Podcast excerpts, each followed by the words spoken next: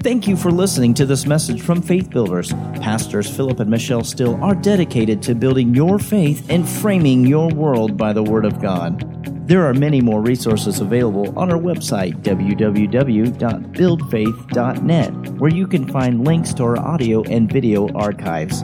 We also invite you to join us online for our live stream services. Remember to build your faith and frame your world by the Word of God.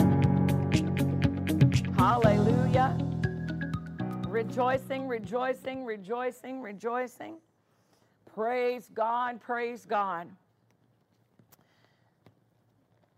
Isaiah chapter 9 and verse 6. I pressed pause this morning, and so I'm unpausing us. But for those of you who weren't here this morning, I want to take the opportunity and just kind of get us back on, on the same uh, uh, on, on the same page here so that you can uh, see. I'm not going to re uh, uh, preach everything, but I do want to establish the direction that we're going. And then we're going to pick up, and I'll encourage you to, to go back and get that CD or watch it online. Uh, Isaiah 9 and verse 6, let's look at uh, this uh, specific phrase in this text, it says, For unto us a child is born, unto us a son is given, and the government shall be upon his shoulder, and his name shall be called Wonderful, Counselor, the Mighty God, the Everlasting Father, the Prince of Peace. And our focus tonight will be on that last statement, the Prince of Peace. When we enter into relationship with the Lord, uh, we know him as Redeemer. We know him as the one who has forgiven of us of our sins. But in our time with him, as we continue on in this relationship, we're going to know the different aspects of his character. We're going to come to know him in his fullness. And I use the example of um, Moses, who encountered the burning bush and covered his face. That was his first response when he encountered God. He covered his face at the glory of the burning bush. But as he continued walking with God, he came to know him in a more intimate way. And he came to the place where he wanted to see the full display of the glory of God. He said, Show me your glory. We see him coming down from the mountain, having been in the presence of God, and his face was shining so, so brilliantly that the people asked him to cover his face, put a veil over his face. And he still wanted to see more of God. And he said, Show me your glory. He's no longer hiding his face, but instead he is hungry to see more of the aspect and the character of God. Another example is Abraham, because when we see him on the mountain where he was willing to sacrifice Isaac, and the Lord stopped him and said, I've seen your heart, I've seen your faith. it's no need to harm the, the boy. And he had prepared a ram in the thicket to be the sacrifice. He came to know God in that moment, in that encounter, in a way he did not know him previously, and he called the name of that place Jehovah Jireh. He named that place God who sees and provides because now I've come to know him in a way I didn't know him before. And so this is true for you and I that we will continually grow as we bring our hunger and we bring our attention and we enter into time in His Word and time uh, in His presence and with the family of God in, in church services. We will see Him and know Him and encounter Him and recognize aspects of His character more clearly. And when we see this Prince of Peace, it is an indication of his a manner through which he governs. The, when it refers to the Prince of Peace, that word is, is indicative of a, a government, a, a way of, of um, overseeing, a way of guiding and leading and, and being a, influence in the lives of people. So he is one who governs with peace. And to understand peace, we have to understand peace from God's definition because God has a definition for peace that is much different than the definition that we have in our society. In our society, we view peace often, we define peace as serenity, tranquil, calm.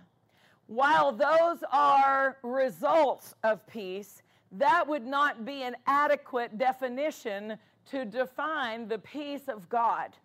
God defines peace as a supernatural force, a force of peace. It is a, uh, a flow that provides a restoration uh, so that you would have nothing missing and nothing broken in your life. I wrote the book, The Peace That Comes from Being Made Whole, and the, a lot of that emphasis is on that uh, concept and how that concept, when you see that God defines peace as a force that restores broken, missing things in your life, then you'll be able to interact with that peace more effectively. The peace of God, one great example for me is the Shunammite woman. One of my favorite people. I, she's one of the, the people I want to meet when I get to heaven. I'm going to hunt her down and I want to talk to that Shunammite woman. She impresses me because when she honored the Lord, she respected and made a place for the word the man of God represented the Word of God in her life in that, in that community. She made a place for the Word of God. And as a result, the man of God said, What does she need? He asked her first, What do you need? Do you need me to speak to the king on your behalf? Do you need me to exert any influence for you? And she said, I don't need anything. I'm good. I'm okay. I'm a, I'm a woman of means. I'm, I'm okay. And he said to Gehazi, What does she need?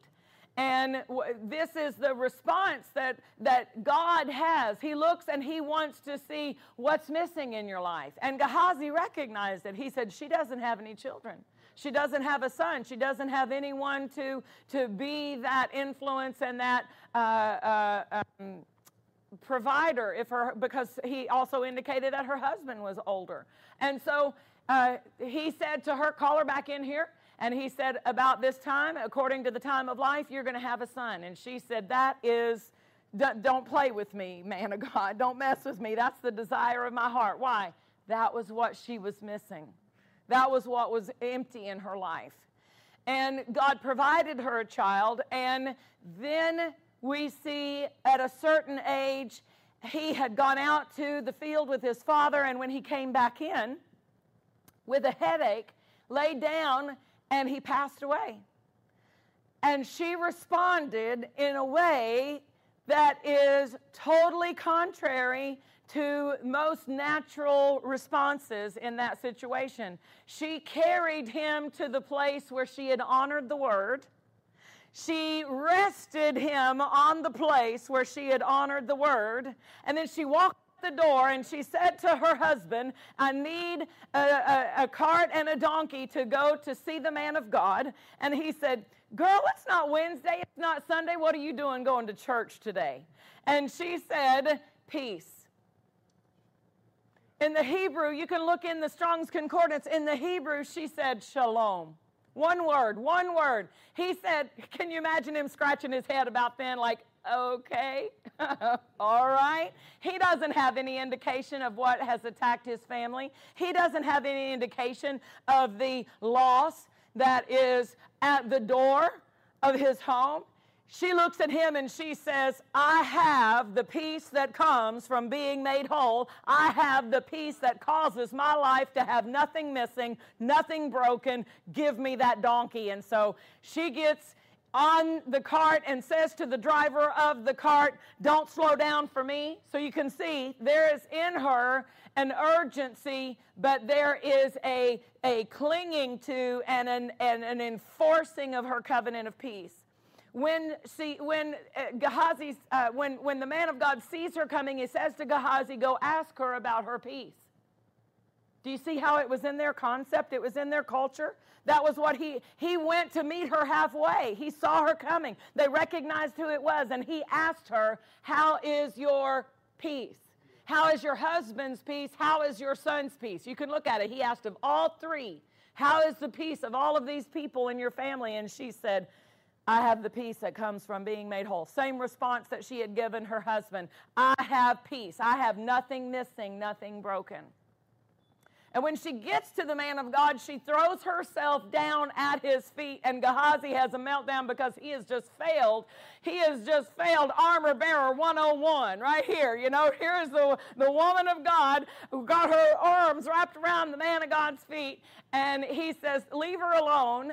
Her soul is vexed within her. But you notice what came out of her mouth? Peace even though she was dealing with the situation and there were emotions connected to it, there were uh, uh, thoughts connected to it, she never allowed those thoughts to have activity in her mouth. She instead continually declared the covenant of peace. And because of her stand, I mean, when I think about that situation and her response, she became the instrument in the hand of God to bring restoration into her home.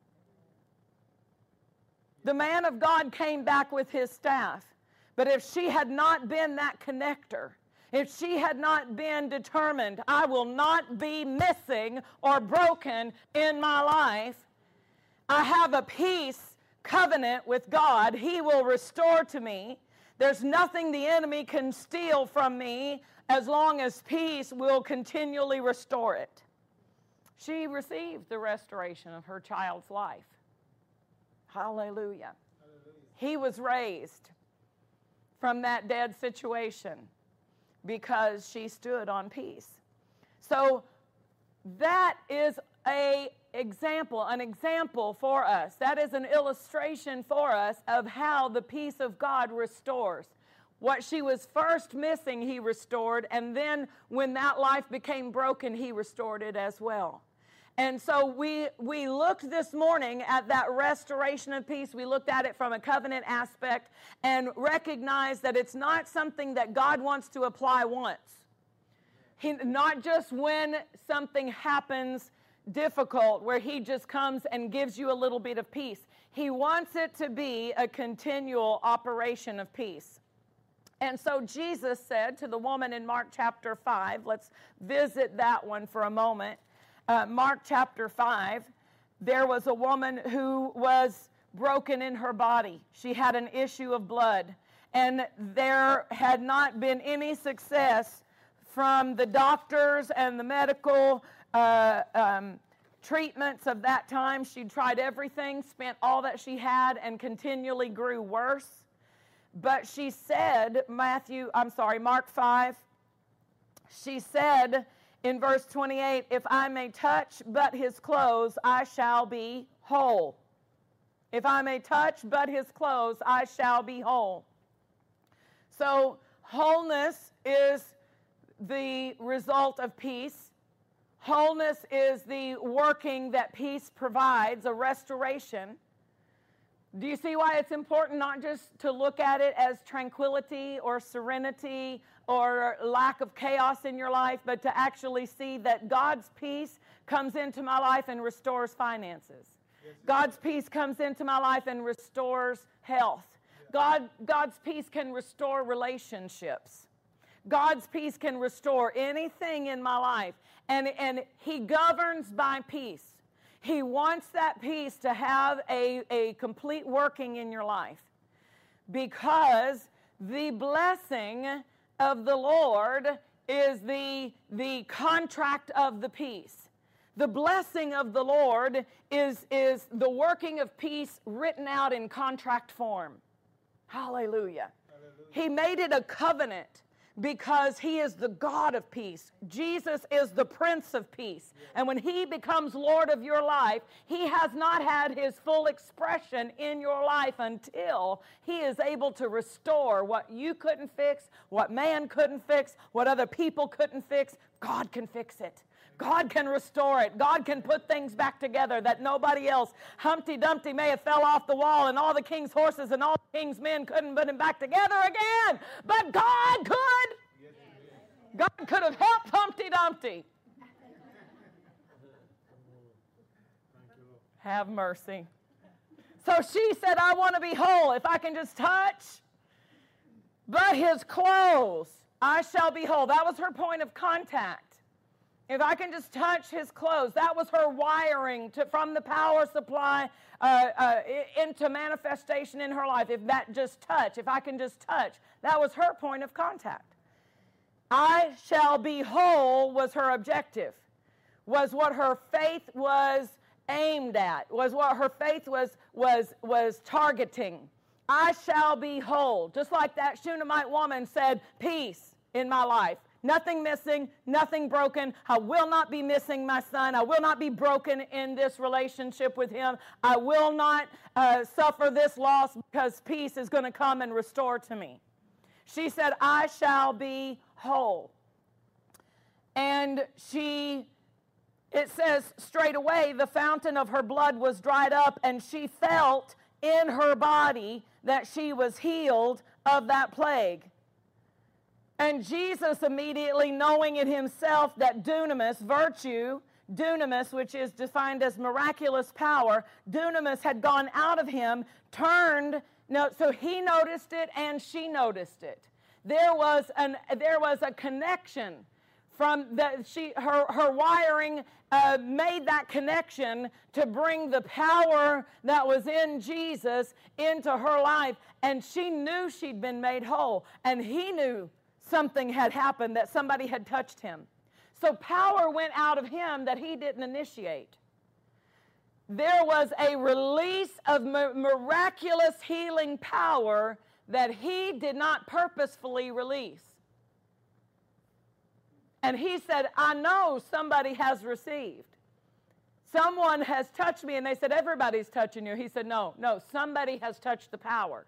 Somebody, you know, you can. Uh, um, you could try to bring, you could take aluminum and you could, it looks silver, it looks like metal, doesn't it? You could wrap it up and you could try to conduct wire, uh, uh, you can try to conduct electricity like you would a copper wire. It's not going to carry it.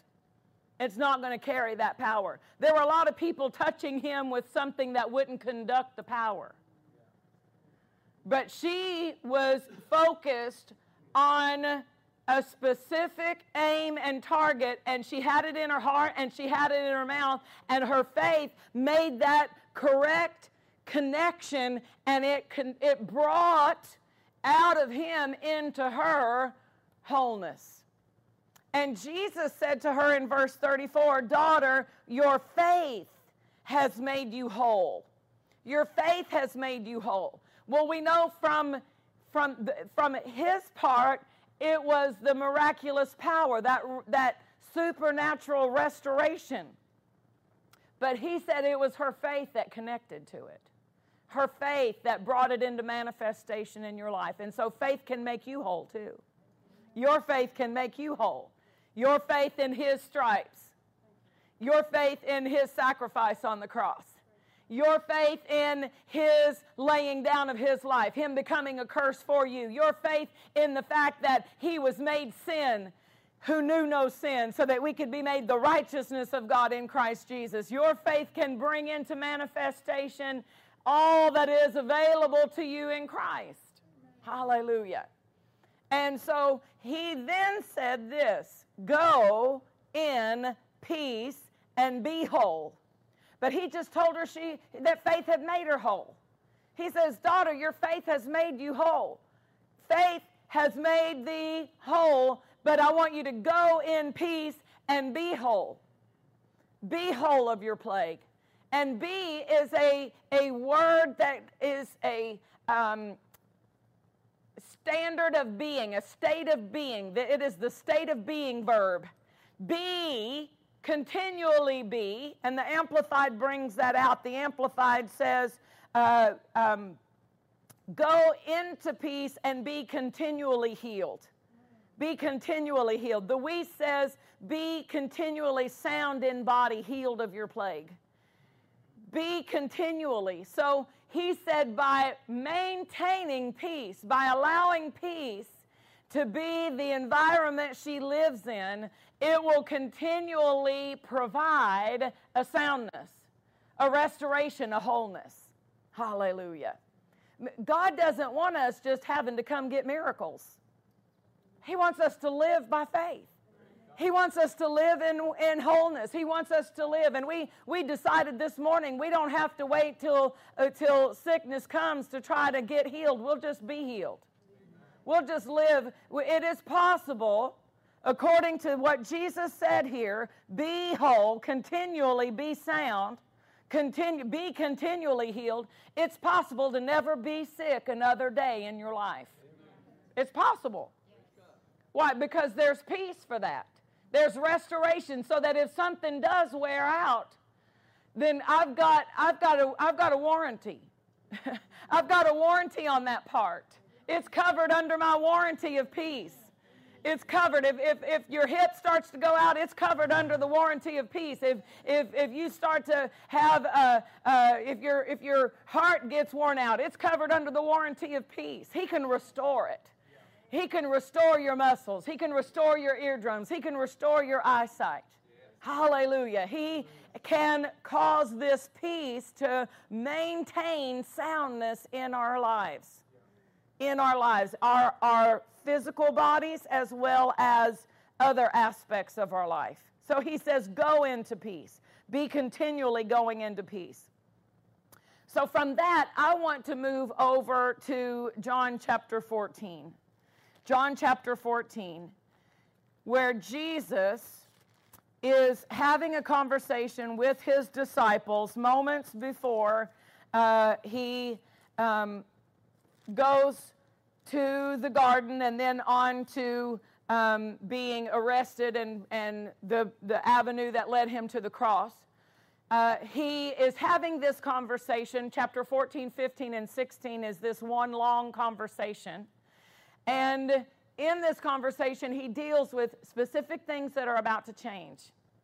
Things that, because he is going to the cross and going to establish redemption, and then from that point, going to take his place at the right hand of the Father, there are going to be significant changes in his leadership and in their interaction with God, with the Holy Spirit, and uh, with each other. So he points out these things. He says, I'm, you, you, you've been aware of the fact that you need to love your neighbor uh, as yourself, but now I'm going to raise the bar and I'm going to say, I want you to love the way I've loved you. I want you to love your brother the way I've loved you. He said, in, in dealing with the Father, you've never asked the Father in my name. But from this point on, you'll ask the Father in my name. This is how you will make your petitions known to Him. Ask in my name so that your joy may be full.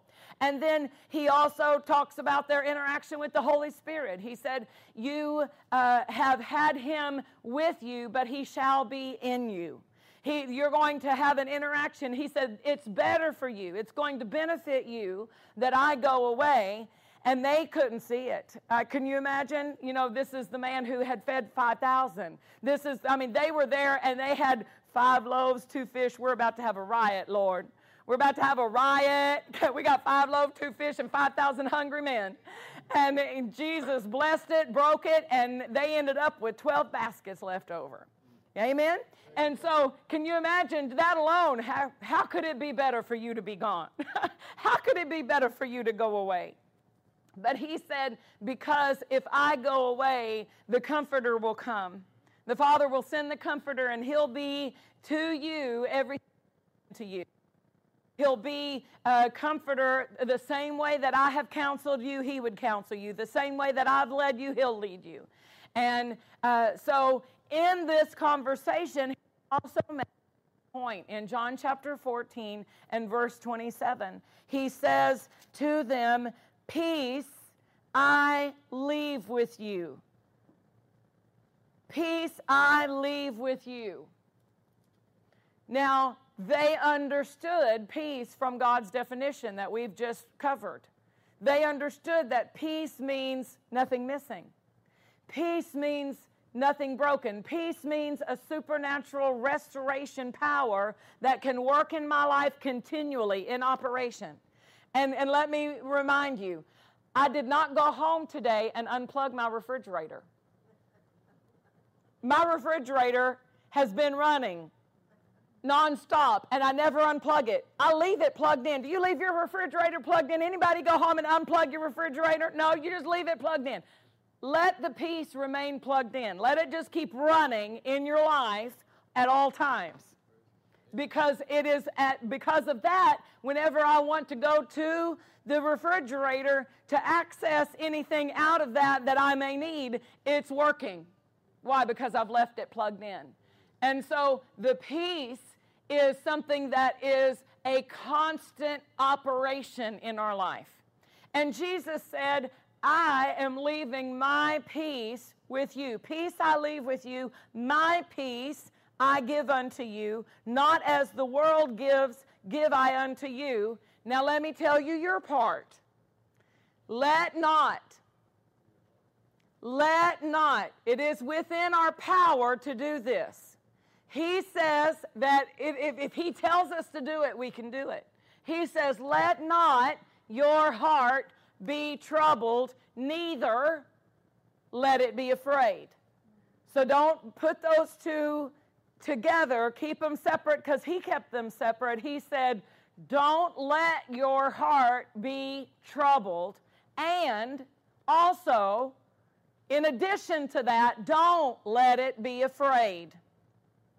So, troubled means agitated, disquieted. It means um, disturbed. It can be something that is not apparent. You can be going on with your daily activities. Nobody else may know that you're upset. Sometimes you may not even realize what has kind of bothered you, just kind of in the background, disquieting you just a little bit disquieted. Well, he says that we need to identify those things and not allow them to have activity in our life. That things that disquiet you, things that, that agitate you, that they need to be confronted and, and removed out of the operation in your heart. Don't let your heart be troubled, neither let fear enter your heart. Don't let your heart be afraid. It is possible to never be afraid another day in your life. It, it, it is possible for you to live fear free 100% of your time. In a society where fear is sold, propagated, in a society where people think entertainment is going to a scary movie, watching the thrillers. In a society where fear is so uh, acceptable and so normalized and so propagated, it is possible for us to condition our spirit to the level that we do not allow anything that would cause our hearts to fear to enter into the heart.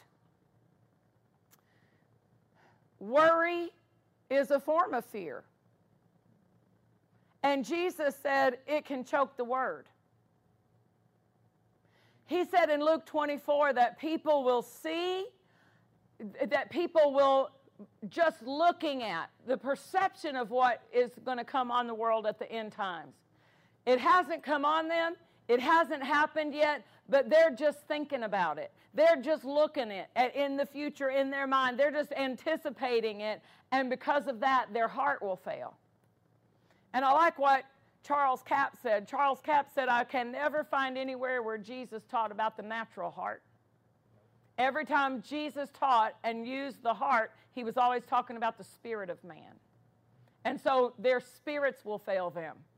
It is possible that they could have a Sanford and Son response where they feel the physical effect of the worry on their heart because we know it does have a physical effect. Worry causes ulcers.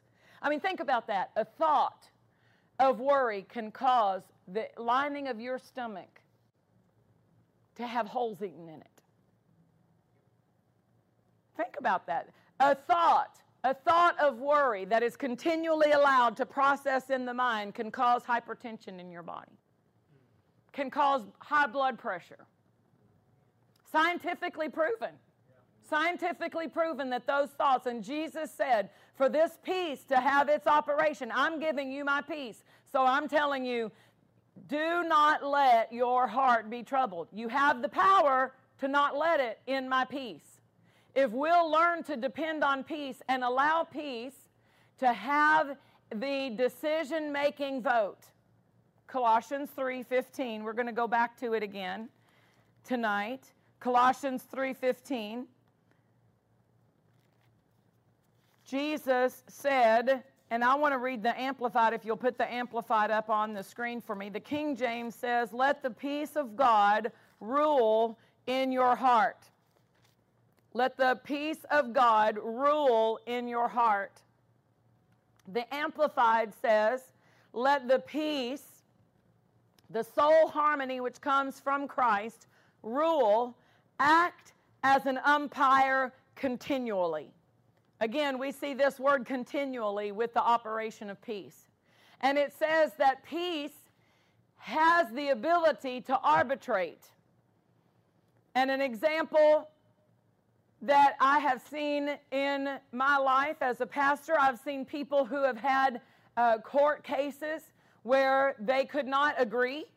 They could not come to an agreement between them. And so the judge established an arbitrator. The judge appointed an arbitrator, and the judge says, whatever the arbitrator decides is what we're going to do. And that arbitrator would look uh, fairly, not taking one side or the other, but look fairly at the situation and come to an, a, a, decision. Just like an umpire, an umpire in a game. And no matter what they argue from the stands, he was safe. if the umpire says he was out of there, honey, he's out of there, right? That, that umpire has the ability to call the situation. And peace has a work in our lives to, to have a vote, a deciding vote, and it needs to have the, the, uh, the higher vote, higher than your emotions, higher than your reasoning, higher than your past experience. If peace is telling you something that you don't have any past experience for seeing it, if peace is telling you something that goes against what it looks like, peace is the one who we need to heed to. It needs to have a vote, and the highest vote, the decision making vote. Let the peace from Christ. Did he say, I'm giving you my peace? I'm giving you my peace. So let the peace from Christ act as an umpire in your heart, deciding and settling with finality all questions that arise in your minds. Hallelujah. We need to learn how to cooperate with the power of God's peace, the flow of God's peace. We need to learn how to recognize it, first of all, and then how to submit to it. Because I know I'm not the only person in this room who has ever violated what peace was trying to tell me to do. I know I'm not the only one, but I will be the first to lift my hand and say, I've done things that something right here was telling me, the Lord was trying to show me, but I did it. And then I looked back and said, Oh, you tried to warn me about that. You tried to direct me in a different way, and I violated peace to go in the way because it was habit, or because it was what looked right, or because of the pressure of other people. But after you've done that a couple of times, you learn how to say, wait a minute. wait a minute. I'm not going to be so quick to violate peace anymore. I've been there, done that, bought the t shirt. Not going to violate peace like that again. Why? Because I know it always costs me. I know it is always going to bring me out on the lesser end of what God wants for me. So I have to allow this peace to have its working. And to do that, I'm going to have to employ the uh, weapons that God has made available. Let's look at Second Corinthians. And uh, for the, the rest of this teaching, I want to uh, try to put it more into the how to, how to cooperate with peace, how to So, because the peace is available, the power's at the pole. The peace is available. Faith and my obedience is going to uh, allow me to have it wired in and manifest in my life. So in 2 Corinthians chapter 10, verse 3, we see that the Lord identifies that we have weapons. He says, The weapons of our warfare are mighty through God. Uh, verse 4 The weapons of our warfare are not carnal, but mighty through God uh, to the pulling down of strongholds, casting down imaginations, and every high thing that exalts itself against the knowledge of God, and bringing into captivity every thought to the obedience of the anointed one and his anointing, Christ. So we see then that we have weapons and they are going to work in an arena of thoughts. We have weapons that are mighty through God and the first thing that it indicates is that it can pull down a stronghold. It started with the top level of a thought process. I said the, the weapon of God can pull down a stronghold. A stronghold is a thought pattern that you have practiced, that a person has practiced and practiced, practiced and practiced until it has a, a um, momentum behind it. Have you ever seen uh, the movies and something's on the train track and they say, I can't stop this train track that fast? Right? It takes a while to stop a, a locomotive. It takes a while to stop that locomotive. They can't stop it in an, in an instant. And a, a, wrong thought pattern that has been practiced and yielded to and yielded to is not something that uh, in the natural alone can be just immediately put a halt to. But the weapons of God can pull it all the way down. The weapons of God can pull it down. So let's, let's give some examples of, of strongholds. Uh, I've had the, uh, uh, from my perspective, in how God set me free I can look back and I can see I did not become a drug addict in a moment. It wasn't, you know, you'll hear people say, well, that first drug. No, it was me practicing yielding myself to that drug and yielding myself to that drug until that drug had a hold on me that I couldn't get myself free from it in my own power. I, I, when it got to its full blown addiction, I didn't want to be addicted anymore. It wasn't fun. I wasn't enjoying it. I, I, had to continually go back just to deal with the pain and deal with the bondage. It was, it was something that I hated. I hated the life that I was living. I hated that I never bought my children Christmas presents. I hated that if anybody gave me money for Christmas, I took it to the drug dealer on Christmas Day, got a gun put to my head on Christmas Day, and they took my $50. And because my life was not under my control, that drug told me what to do. It told me how to spend my money. It told me how to spend my time. I no longer had uh, the power to stop the flow of my life. But when I encountered Jesus, He set me free, and in a moment, He delivered me. Yeah. And, and 100% took that power of that drug that I had been under subjection to, he, when Jesus became Lord, that drug was no longer Lord over me. Amen. Hallelujah. The weapons of God's warfare, the weapons of our warfare, mighty through God. And so, but that stronghold was something that I yielded to and practiced, and I until it became uh, something that was ingrained in my thinking. My thought patterns were around that. When I would see certain things, it would make my mouth water. When I would smell certain things, it would make my body react to the drug. Just like some of you who used to enjoy beer before you got saved. You can see the beer pouring out on the commercial in the can and your mouth. Have you ever had your mouth water and you're like, oh no, you don't? Oh, no, you don't even want to taste that beer. What?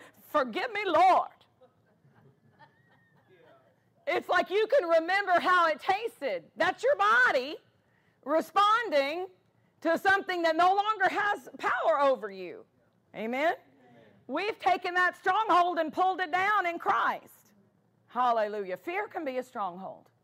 Somebody who has a phobia uh, uh, has practiced that fear. They have allowed that fear to get in the mind and have its operation in the mind until their mind is set in that way. They need a renewing of the mind, don't they?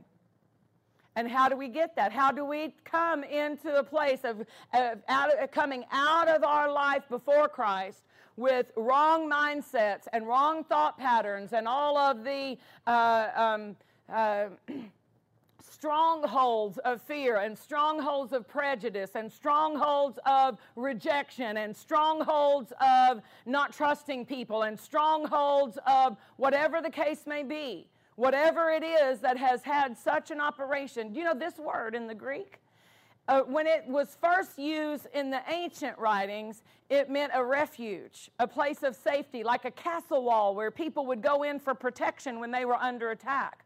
But by the time it came to being uh, used here in this time uh, of the writing, it meant something different. The word had changed.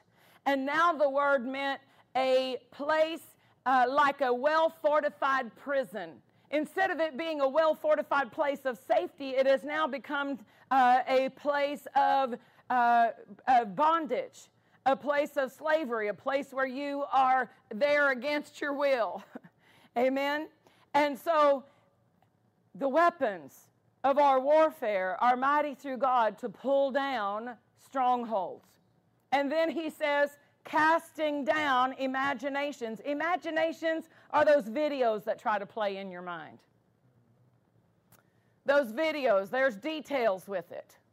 There, there's details of what happened to my child. Why are they running late? Why, what's going on? What's what? And, and all these things that are just scenarios, not real, just imaginations. Well, maybe this happened, and maybe they're stuck on the side of the road. Maybe they have a flat tire.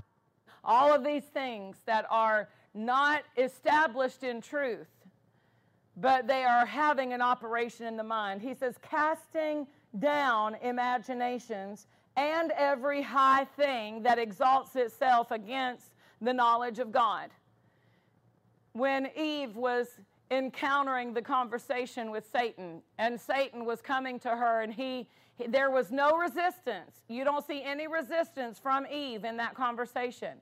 There was not any area where she was making him uncomfortable in that conversation. And when he said to her, did God say, Oh, oh, honey, you shall not surely die? He's taking information that is contrary to what God had given her, and he is trying to place it in a position above what God said.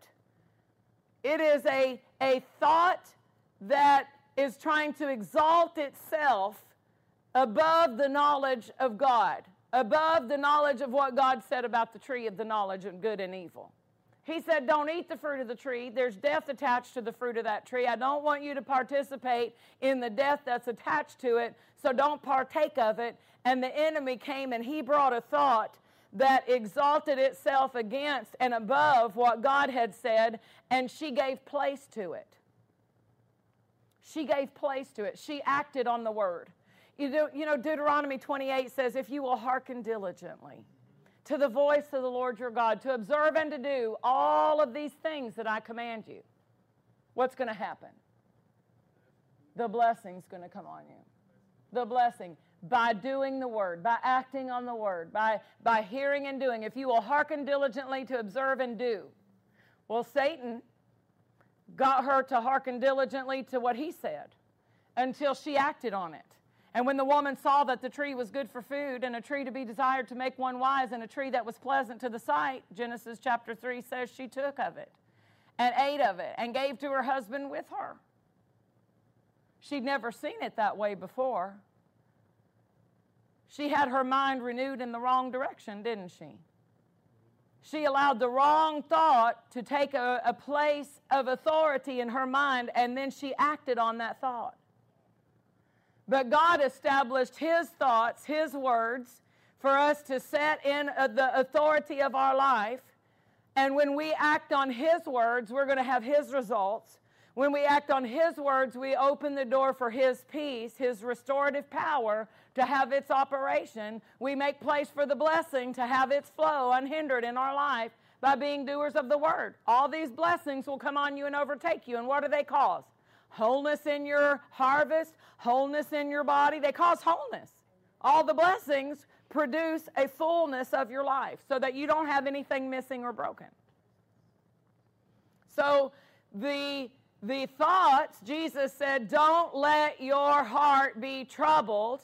Well, the way not to let your heart be troubled is to take them captive in thought form. You know, a thought is easier to take captive when it's in a thought form than having to deal with a stronghold.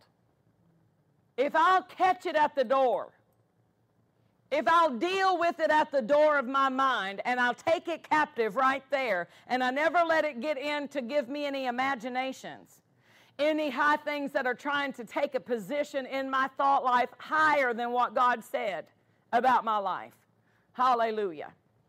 Higher than what God said about my life. I've got to continually keep what God said as the ultimate authority.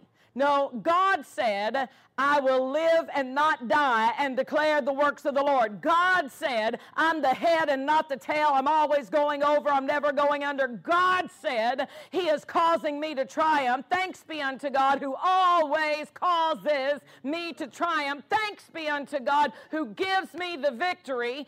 Who will separate us from the love of God? I'm going to take what God said and I'm going to exalt it in my life and give it its governing position. I'm going to do it. I'm going to act on it. I'm going to be who He said I am. I'm going to walk in the light of the righteousness I am in Christ Jesus. I'm going to exercise authority over all the power of the enemy. Nothing shall by any means hurt me. No weapon shall that is formed against me shall be able to prosper. If any deadly thing touches me, it shall not hurt me. I am going to walk in the light of the word and let it have a governing effect over my life. It's in authority. The word is in authority. Hallelujah. But because of the way the enemy works, that has to be something that you maintain a guard over. He said, he said, attend to my word. Keep it in front of your eyes. Keep it going into your ears so that your heart becomes full of the word because out of your heart flows the issues of life. Jesus said, Let not your heart be troubled. How does trouble get in the heart? The devil in your heart. He has no power to walk up and while you're asleep, put trouble in your heart and you wake up and say, oh, How did this trouble get in my heart? He does not have the power to do that. The, the only way into the heart is through the eyes and the ears. In order for it to get into your heart, the word, it needs to be in your eyes, it needs to be in your ears. Those are the gates into the heart. Your eye gate, your ear gate are connected to the heart, the spirit of man. And so, if that's how God's word gets into the heart, that's how the enemy's troubling thoughts try to get in.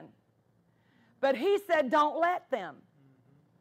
Don't let them. In other words, it's in my control, it's in my power. I can let it or not let it. Well, that changes everything.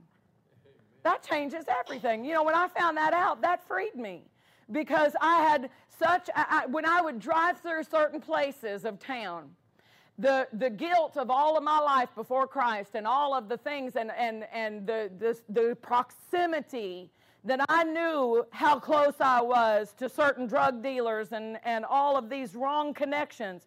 And I would just hate to have to drive through that area. But I had a family member that, that lived not too far, and so I had to go there sometimes.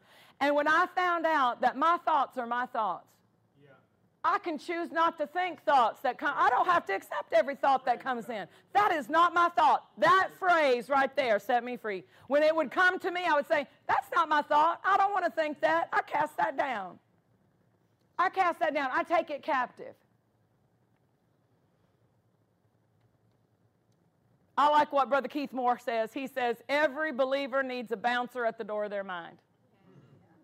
I have a list here. It's Philippians chapter 4, verse 8, and it says, Whatsoever things are good, whatsoever things are pure, whatsoever things are honest, whatsoever things are of good report, if there be any praise, if there be any virtue, these are things I can think of, and you don't fit the list, so you can't come in. You are denied access to my mind. Need a big bouncer at the door of your mind. Amen? Because there are thoughts that, and, and so you better know where the mute button is on your remote. This is my pastorly advice for every faith builder. You better know how to get off that channel. I, I like what uh, Prophet Ford said. Uh, his grandmother would talk back to Matt Dillon. Matt, don't you know they're around the corner? Don't you know they're hiding and waiting out for you there? But then he, he after after thinking that she was foolish for doing that, he finds himself talking to the news. Why, you've got to answer it.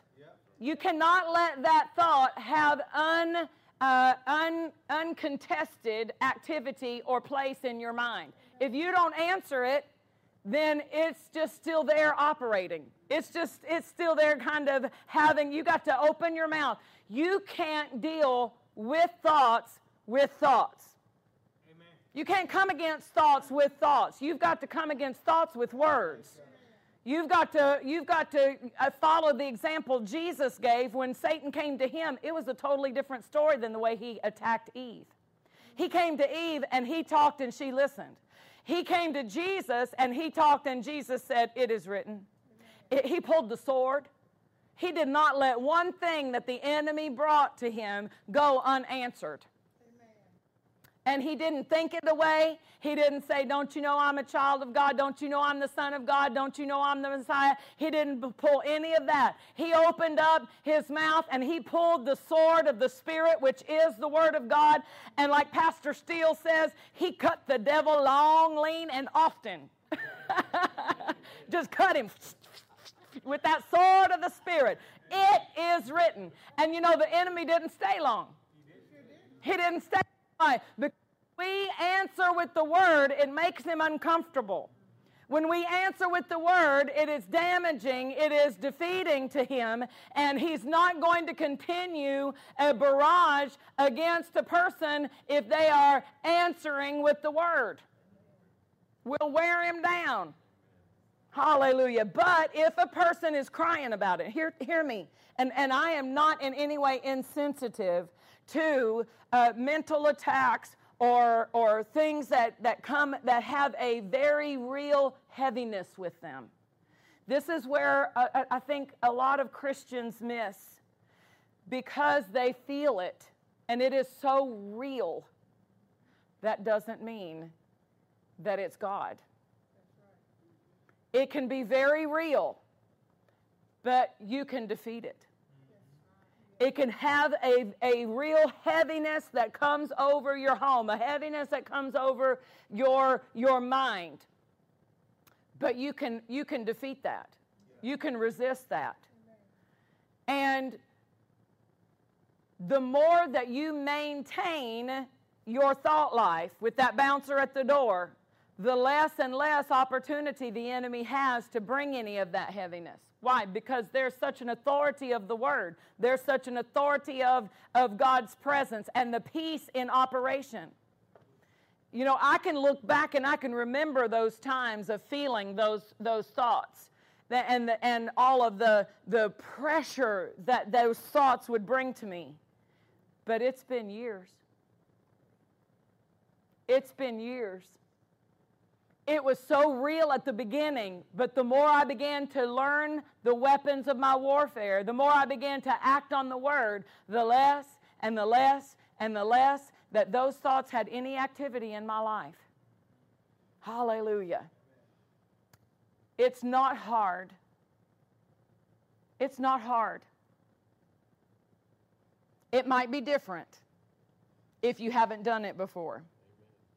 It might be different to, to maintain that thought life and say, I'm not thinking that. I'm turning that channel. I'm not going to let that commercial play. I'm not going to do what they tell me when they say, Do you have high blood pressure? Do you feel uh, uh, restless leg syndrome in your legs? No, I'm not checking my legs to see if I have any restless leg syndrome in my legs. My legs are fine. I'm not checking. Why? Because some of those thoughts are, are thoughts to lead you into a process in the mind that you don't need to have because it's going to trouble you. Yeah. It's going to agitate you. So uh, he says that we can take the thought captive. And if you take it captive, then you it will never have the operation of an imagination and it will never become a stronghold. Hallelujah. Hallelujah. Hallelujah. Thank you, Lord. 1 Peter 5. 1 Peter 5, verse 7.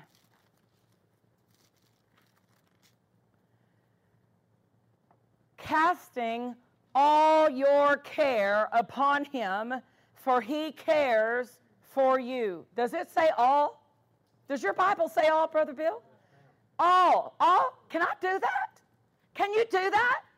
Well, it's in the Bible. So you must be able to all care, you must be able to cast it all. That means not one care is left on your plate.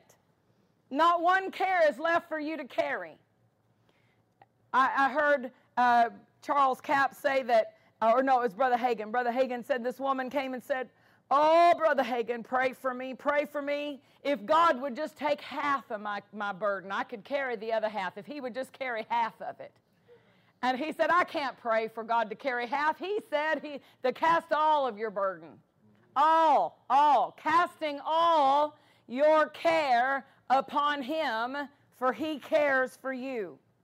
This word cast is a word, it is also used when they uh, brought the donkey to prepare for Jesus' triumphant entry into Jerusalem, and they cast their garments upon the donkey. It means to cast upon. So it's not talking about like casting a fishing line out. It means to take something and cast it upon. You no longer have it in your hand. It is now upon the beast of burden. It is upon the one who is designed to carry it. So he, this is the word that's used, and it is a, a, a specific, uh, clear instruction to cast all of our care upon him. All of our care upon him. And then it says, because he cares for us. This word care means that he is concerned, thoughtful, aware, and giving meticulous attention to us.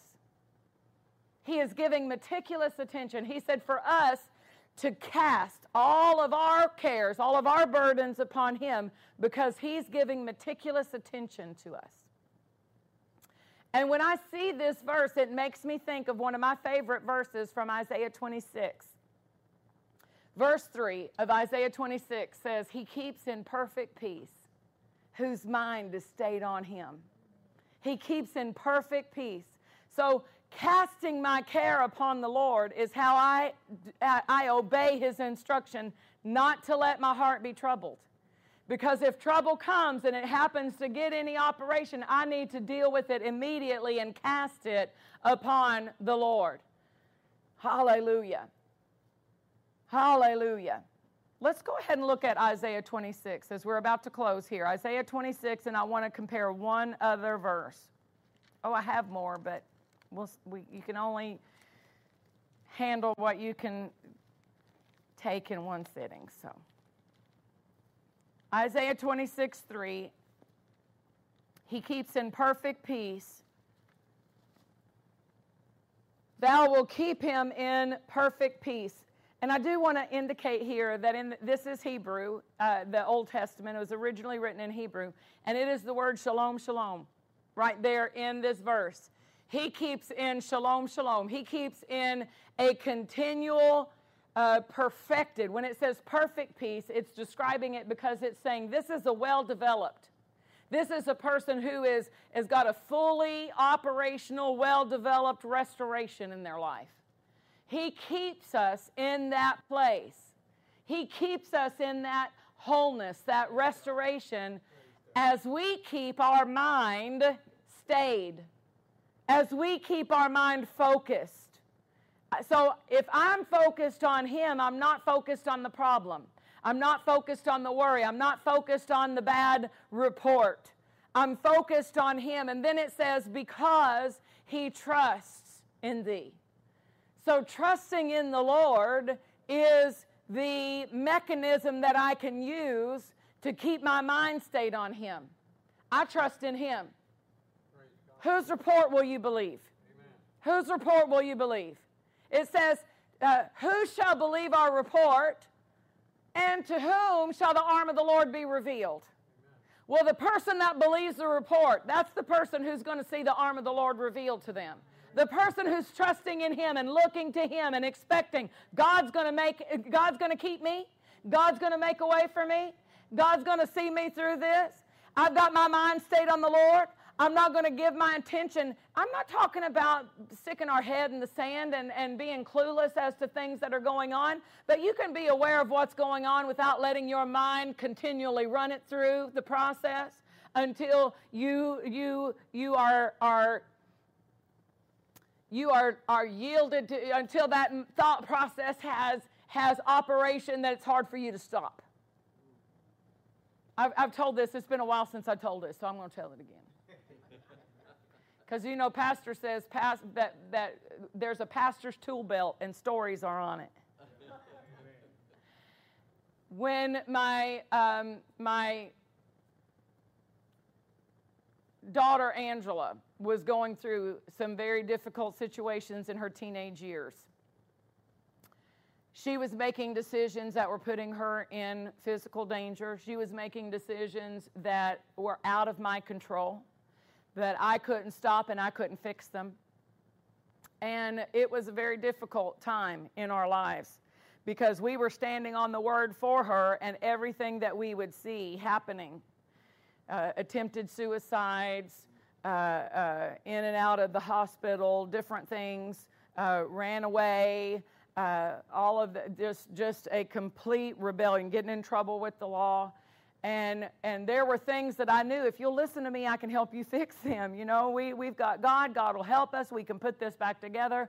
But uh, the decisions that she was making it was uh, praise God she's much better today and, and walking a much stable road. And uh, God uh, is is at work on her uh, to lead her into uh, his perfect plan. But during that time I found myself one night about 12:30 at night, 1 o'clock in the morning, and my mind was so running with the problem.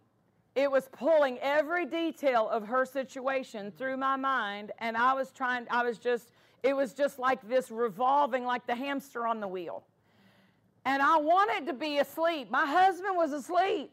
He had cast his care upon the Lord and he had gone to sleep. And I am sitting up here tossing and turning, and I would say, Lord, I don't want to think about this. But my mind, I would try to make it shut down and go to sleep, and it would kick back on. And I'd never had that happen to me since I'd been saved.